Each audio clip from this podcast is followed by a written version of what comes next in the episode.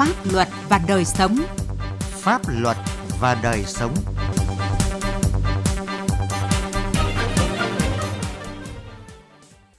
Kính chào quý vị và các bạn. Thưa quý vị và các bạn, chương trình Pháp luật và đời sống hôm nay có những nội dung sau. Thái Nguyên tăng cường xử lý vi phạm nồng độ cồn, ma túy để kéo giảm tai nạn giao thông.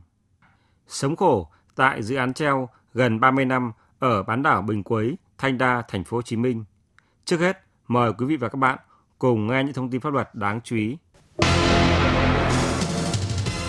Theo dự kiến, tại kỳ họp lần thứ 11 này, Quốc hội khóa 14 sẽ thông qua luật phòng chống ma túy sửa đổi. Dự thảo luật phòng chống ma túy sửa đổi sau khi tiếp thu chỉnh lý gồm 8 chương, 55 điều quy định về phòng chống ma túy, quản lý người sử dụng trái phép chất ma túy, cai nghiện ma túy, trách nhiệm của cá nhân, gia đình, cơ quan, tổ chức trong phòng chống ma túy, quản lý nhà nước và hợp tác quốc tế về phòng chống ma túy. Dự thảo luật có nhiều điểm mới như bổ sung quy định xác định rõ các cơ quan chuyên trách phòng chống tội phạm về ma túy, nguyên tắc phối hợp của các cơ quan chuyên trách phòng chống tội phạm về ma túy, quy định cụ thể trách nhiệm của cơ quan, tổ chức, cá nhân, gia đình, cộng đồng trong phòng chống ma túy, bổ sung quy định về quản lý chặt chẽ người sử dụng trái phép chất ma túy và người nghiện ma túy, quy định rõ các trường hợp phải xét nghiệm chất ma túy trong cơ thể và xác định tình trạng nghiện ma túy, bổ sung các quy định nhằm nâng cao tính khả thi, hiệu quả của các biện pháp cai nghiện ma túy. Cán bộ thanh tra tiếp công dân không được gây khó khăn cho đối tượng thanh tra và công dân. Đó là một trong những nội dung được nêu tại Thông tư số 01 năm 2021 quy định quy tắc ứng xử của cán bộ công chức viên chức trong ngành thanh tra và cán bộ công chức làm công tác tiếp công dân vừa được Thanh tra Chính phủ ban hành. Thông tư nêu rõ việc tiếp công dân phải đảm bảo công khai, khách quan, dân chủ, kịp thời, thủ tục đơn giản thuận tiện, bí mật và đảm bảo an toàn cho người tố cáo theo quy định của pháp luật. Cục Cảnh sát Giao thông vừa yêu cầu lực lượng Cảnh sát Giao thông các đơn vị, địa phương thực hiện nghiêm túc chỉ đạo của Bộ Công an, tăng cường đấu tranh ngăn chặn các hành vi xuất nhập cảnh trái phép trên các tuyến đường bộ, đường sắt, đường thủy nội địa, góp phần phòng chống dịch bệnh COVID-19, đảm bảo tuyệt đối an ninh, an toàn, bầu cử đại biểu Quốc hội khóa 15 và đại biểu Hội đồng Nhân dân các cấp, nhiệm kỳ 2021-2026. Cụ thể, Cục Cảnh sát Giao thông yêu cầu Cảnh sát Giao thông các địa phương thực hiện nghiêm túc có hiệu quả các nhiệm vụ theo chỉ đạo về ngăn chặn việc đưa người Việt Nam xuất cảnh trái phép, người nước ngoài nhập cảnh về Việt Nam trái phép và phòng chống dịch COVID-19. Đồng thời chủ động nắm tình hình, tăng cường tuần tra kiểm soát, xử lý vi phạm trên cả 3 tuyến giao thông, trọng tâm là các tuyến cao tốc, quốc lộ trọng điểm, đường thủy từ biên giới vào nội địa Việt Nam, các bến cảng, nhà ga, các phương tiện vận chuyển đường dài, nhất là phương tiện là ô tô chở khách Bắc Nam từ các tỉnh phía Tây Nam vào sâu nội địa Việt Nam để kịp thời phát hiện người nhập cảnh trái phép. Pháp luật đồng hành.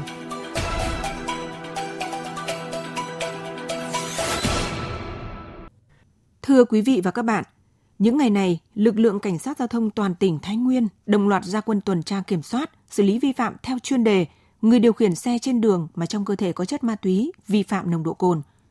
Hàng loạt trường hợp vi phạm đã bị xử lý nghiêm. Mức phạt cao cộng với sự kiên quyết của lực lượng Cảnh sát Giao thông trong thực thi công vụ, bước đầu đã làm chuyển biến ý thức của người dân trong việc chấp hành quy định về an toàn giao thông. Ghi nhận của phóng viên Quang Chính. Những ngày này, lực lượng Cảnh sát Giao thông toàn tỉnh Thái Nguyên đồng loạt ra quân tuần tra kiểm soát trên khắp các địa bàn, từ đô thị cho đến các huyện miền núi để xử lý các trường hợp điều khiển phương tiện giao thông mà trong cơ thể có chất ma túy và nồng độ cồn. Thiếu tá Đào Đình Huệ, Phó đội trưởng đội Cảnh sát Giao thông Công an thành phố Thái Nguyên cho biết, cùng với việc tuần tra kiểm soát theo kế hoạch, đơn vị thường xuyên thay đổi thời gian, tuyến đường tuần tra, cử trinh sát theo dõi và tập trung xử lý vi phạm nồng độ cồn tại khu vực có nhiều nhà hàng, quán ăn để răn đe, cảnh báo và xử lý kịp thời những người điều khiển phương tiện sau khi đã sử dụng rượu bia. Chúng tôi cũng đã phối hợp với Đài Phát thanh Truyền hình thành phố Thái Nguyên tuyên truyền các cái nội dung cơ bản của kế hoạch cao điểm này đến người tham gia giao thông trên địa bàn thành phố, phân công các cái tổ công tác theo các khung giờ buổi trưa, buổi tối và kể cả là ban đêm để tăng cường kiểm tra, kiểm soát, xử lý nghiêm đối với các trường hợp điều khiển xe trên đường mà trong cơ thể chất ma túy, vi phạm nồng độ cồn. Ngoài ra thì chúng tôi cũng phối hợp với lực lượng Cảnh sát ma túy, cơ quan y tế phường xã để kiểm tra đối với các cái trường hợp mà trên đường trong cơ thể có chất ma túy.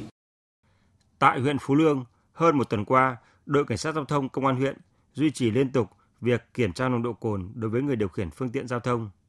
Nhiều trường hợp vi phạm đã bị xử lý kịp thời, giúp ngăn ngừa nguy cơ xảy ra va chạm và tai nạn giao thông.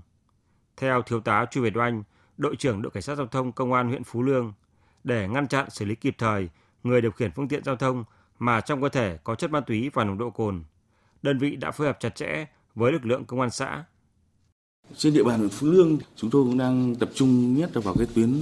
tỉnh lộ 263 đi từ Phú Lương sang Đại Từ. Thứ hai là các cái tuyến đường liên xã từ thị trấn Giang Tiên hoặc là thị trấn Đu của Phú Lương này đi các xã. Bởi vì thường là các cái quán xá liên quan đến ăn uống rồi sử dụng rượu bia là thường là ở thị trấn. Mình sẽ tập trung vào các cái đường nhánh bắt nguồn từ các cái khu vực đông dân cư, ví dụ như thị trấn này đi, thì cái công tác xử lý phạm nó sẽ có hiệu quả hơn. Trong những ngày đầu của đợt cao điểm, hầu hết các lái xe chủ phương tiện đã phối hợp và chấp hành sự kiểm tra của lực lượng chức năng. Anh Phùng Đức Khánh, thường xuyên lái xe trên quốc lộ 37 đoạn qua địa bàn thành phố Thái Nguyên cho biết, việc kiểm tra nồng độ cồn ma túy đối với người điều khiển phương tiện là rất cần thiết, giúp người tham gia giao thông nâng cao ý thức chấp hành các quy định của pháp luật về đảm bảo trật tự an toàn giao thông. Kiểm tra này tốt thôi, tốt cho tất cả mọi người tham gia giao thông nữa. Khi mà sử dụng rượu bia thì không làm chủ được chính mình thôi, sẽ gây nguy hiểm cho người đi đường và cho mình nữa thôi. Vi phạm thì sẽ bị xử phạt khá là nặng. Chấp hành thì cứ kể cả ngày hôm trước cứ có rượu bia thì sẽ không lái xe nữa. Trong đợt ra quân xử lý lái xe vi phạm nồng độ cồn và chất ma túy lần này, các tổ công tác của Phòng Cảnh sát Giao thông Công an tỉnh Thái Nguyên được bố trí tại nhiều tuyến giao thông trọng điểm trên địa bàn như quốc lộ 3, quốc lộ 37, quốc lộ 1B. Đây là những tuyến giao thông có mật độ phương tiện tham gia giao thông cao, tiềm ẩn nhiều nguy cơ dẫn đến tai nạn giao thông. Theo Đại úy Đỗ Anh Tuấn, đội tuần tra kiểm soát Phòng Cảnh sát Giao thông Công an tỉnh Thái Nguyên, trong quá trình tuần tra kiểm soát, nếu phát hiện trường hợp vi phạm về nồng độ cồn, ma túy ở mức cao, đơn vị sẽ gửi thông báo về nơi cư trú hoặc cơ quan công tác của người vi phạm. Riêng vi phạm về ma túy có thêm nội dung tổ chức xác minh về nhân thân, thống kê, lập danh sách, gửi cơ quan tổ chức, chính quyền địa phương để có biện pháp quản lý theo quy định. Đồng thời, kiến nghị với ngành giao thông vận tải có biện pháp xử lý tiếp trong các lần gia hạn, nâng hạn, cấp bằng lái xe tiếp theo. Những ngày đầu ra quân, tổ công tác cũng đã thực hiện cũng rất là quyết liệt, xử lý và kiểm tra. Người vi phạm thì chấp hành cũng tốt thôi, nhưng mà vẫn còn các cái trường hợp vi phạm về nồng độ cồn, tổ công tác cũng kiên quyết để xử lý nghiêm túc. Trong 2 tuần đầu thực hiện cao điểm xử lý người điều khiển xe trên đường mà trong cơ thể có chất ma túy, vi phạm nồng độ cồn, riêng Phòng Cảnh sát Giao thông Công an tỉnh Thái Nguyên đã xử lý hơn 100 trường hợp vi phạm, trong đó có 1 trường hợp lái xe dương tính với chất ma túy. Việc tăng cường tuần tra kiểm soát, xử lý nghiêm các trường hợp lái xe vi phạm về nồng độ cồn và chất ma túy của lực lượng Cảnh sát Giao thông là tín hiệu tích cực để Thái Nguyên kéo giảm tai nạn giao thông.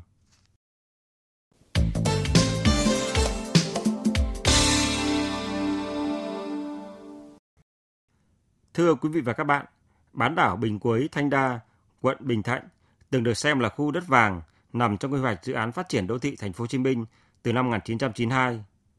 Tuy nhiên, sau nhiều lần thay dự án, đổi chủ đầu tư, bán đảo này vẫn nằm trong quy hoạch treo, khiến cuộc sống của hàng ngàn hộ dân nơi đây gặp rất nhiều khó khăn.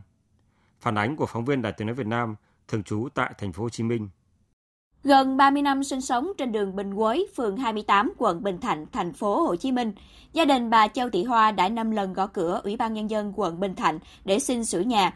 Nhưng vì căn nhà gia đình bà Hoa sinh sống nằm trong khu quy hoạch treo hàng chục năm nay, nên thủ tục xin cải tạo nhà gặp nhiều khó khăn. Mỗi lần nộp đơn để nâng cấp căn nhà bị ngấm nước, sụt lún, xuống cấp, bà Hoa phải chờ gần nửa năm mới được chính quyền chấp thuận. Từng đấy thời gian chờ được cấp phép sửa chữa, gia đình bà sống trong cảnh nơm nớp lo sợ vì căn nhà có thể đổ sập bất cứ lúc nào. Cái dự án treo nó làm là khổ dân. Ở đây triều cường nhiều, nhà nó xuống cấp liên tục. Xin sửa chữa mưa dột rồi xuống là rất là khó khăn. Xin là 3-4 tháng, mà có giấy tờ còn đây không có giấy tờ là khó nữa.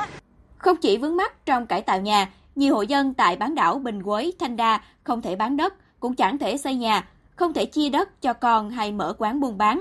Chờ quy hoạch từ năm 1992 tới nay, ông Võ Công Hùng, ngụ tại hẻm 434 Bình Quới, Bình Thạnh, rất bức xúc khi không thể làm gì trên chính mảnh đất của mình. Cả ba thế hệ trong gia đình ông Hùng đang sống trong căn nhà nhỏ, cải tạo đã khó, tính toán để xây mới lại càng không thể. Giờ gia đình 5 đứa con, cưới vợ cho con nè, muốn làm cái nhà ở là sát bên nhà chồng, nhưng làm sao làm được, đó là đất nông nghiệp, mua nhà riêng thì đâu có đủ tiền. Đã quen với cuộc sống xung quanh là vườn, ruộng tại bán đảo Thanh Đa, Bình Quới, ông Trần Văn Biền, ngụ tại hẻm 480 Bình Quới, từ lâu đã không còn nghĩ tới việc quy hoạch treo được giải tỏa.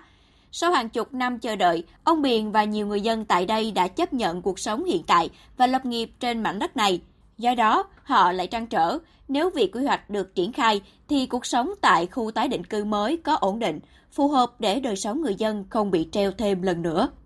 Hiện tại ta cũng không trông không nhiều quy hoạch để ta đổi được cái gì. Nếu mà trường hợp có quy hoạch thì bồi thường cái đất nông nghiệp có thể là đổi được cái đó hay không, được 2-3 căn nữa như hay không. Đó, nếu mà trường hợp ở nhà tới 3 thế hệ thì con cái ra riêng rồi không có cất nhà thì ta cũng cơi nới, ta cũng ở tạm được, ta ở rộng mênh mông về ta thoải mái vậy. Nhưng mà nếu mà cái quy hoạch có vô được cái gì hay không. Gần 30 năm chờ đợi quy hoạch, hàng ngàn hộ dân ở bán đảo Bình Quới, Thanh Đa đã dần bỏ viễn cảnh về một khu đô thị sinh thái hiện đại của thành phố Hồ Chí Minh. Thay vào đó, họ hy vọng thành phố sẽ để đời sống của người dân quay về như trước đây, được xây dựng, cải thiện nhà cửa, phát triển hạ tầng với hy vọng về tương lai an cư lạc nghiệp. Chương trình Pháp luật và đời sống hôm nay xin dừng tại đây. Chương trình do biên tập viên Quang Chính thực hiện. Xin chào và hẹn gặp lại quý vị và các bạn trong các chương trình sau. Nếu quý vị là người được trợ giúp pháp lý sau, người thuộc hộ nghèo, người có công với cách mạng, trẻ em, người dân tộc thiểu số, cư trú ở vùng có điều kiện kinh tế xã hội đặc biệt khó khăn, người bị buộc tội từ đủ 16 tuổi đến dưới 18 tuổi, người bị buộc tội thuộc hộ cận nghèo, cha đẻ, mẹ đẻ, vợ, chồng, con của liệt sĩ và người có công nuôi dưỡng khi liệt sĩ còn nhỏ, có khó khăn về tài chính, người nhiễm chất độc da cam, người từ đủ 16 tuổi đến dưới 18 tuổi là bị hại trong vụ án hình sự có khó khăn về tài chính, người cao tuổi, người khuyết tật, người nhiễm HIV có khó khăn về tài chính, nạn nhân trong vụ việc bạo lực gia đình, nạn nhân của hành vi mua bán người có khó khăn về tài chính. Khi gặp vướng mắc về pháp luật, cần được giúp đỡ thì quý vị có quyền được tư vấn pháp luật, giúp đỡ tham gia tố tụng, đại diện ngoài tố tụng mà không phải trả tiền, lợi ích vật chất hoặc lợi ích khác theo quy định của pháp luật. Tự mình hoặc thông qua người thân thích, cơ quan, người có thẩm quyền tiến hành tố tụng hoặc cơ quan, tổ chức, cá nhân khác yêu cầu trợ giúp pháp lý. Được thông tin về quyền được trợ giúp pháp lý, trình tự, thủ tục trợ giúp pháp lý khi đến tổ chức thực hiện trợ giúp pháp lý và các cơ quan nhà nước có liên quan. Yêu cầu giữ bí mật về nội dung vụ việc trợ giúp pháp lý. Lựa chọn một tổ chức thực hiện trợ giúp pháp lý và người thực hiện trợ giúp pháp lý tại địa phương trong danh sách được công bố. Yêu cầu thay đổi người thực hiện trợ giúp pháp lý khi người đó thuộc một trong các trường hợp quy định của pháp luật. Thay đổi, rút yêu cầu trợ giúp pháp lý. Được bồi thường thiệt hại theo quy định của pháp luật. Khiếu nại, tố cáo về trợ giúp pháp lý theo quy định của luật trợ giúp pháp lý và quy định khác của pháp luật có liên quan. Khi quý vị gặp vướng mắc về pháp luật trừ lĩnh vực kinh doanh thương mại, hãy đến Trung tâm Trợ giúp pháp lý nhà nước nơi cư trú tại 63 tỉnh thành phố trên cả nước để được giúp đỡ miễn phí. Hoặc hãy gọi về Cục Trợ giúp pháp lý Bộ Tư pháp theo số điện thoại 024 62 73 9641 để được hướng dẫn cụ thể.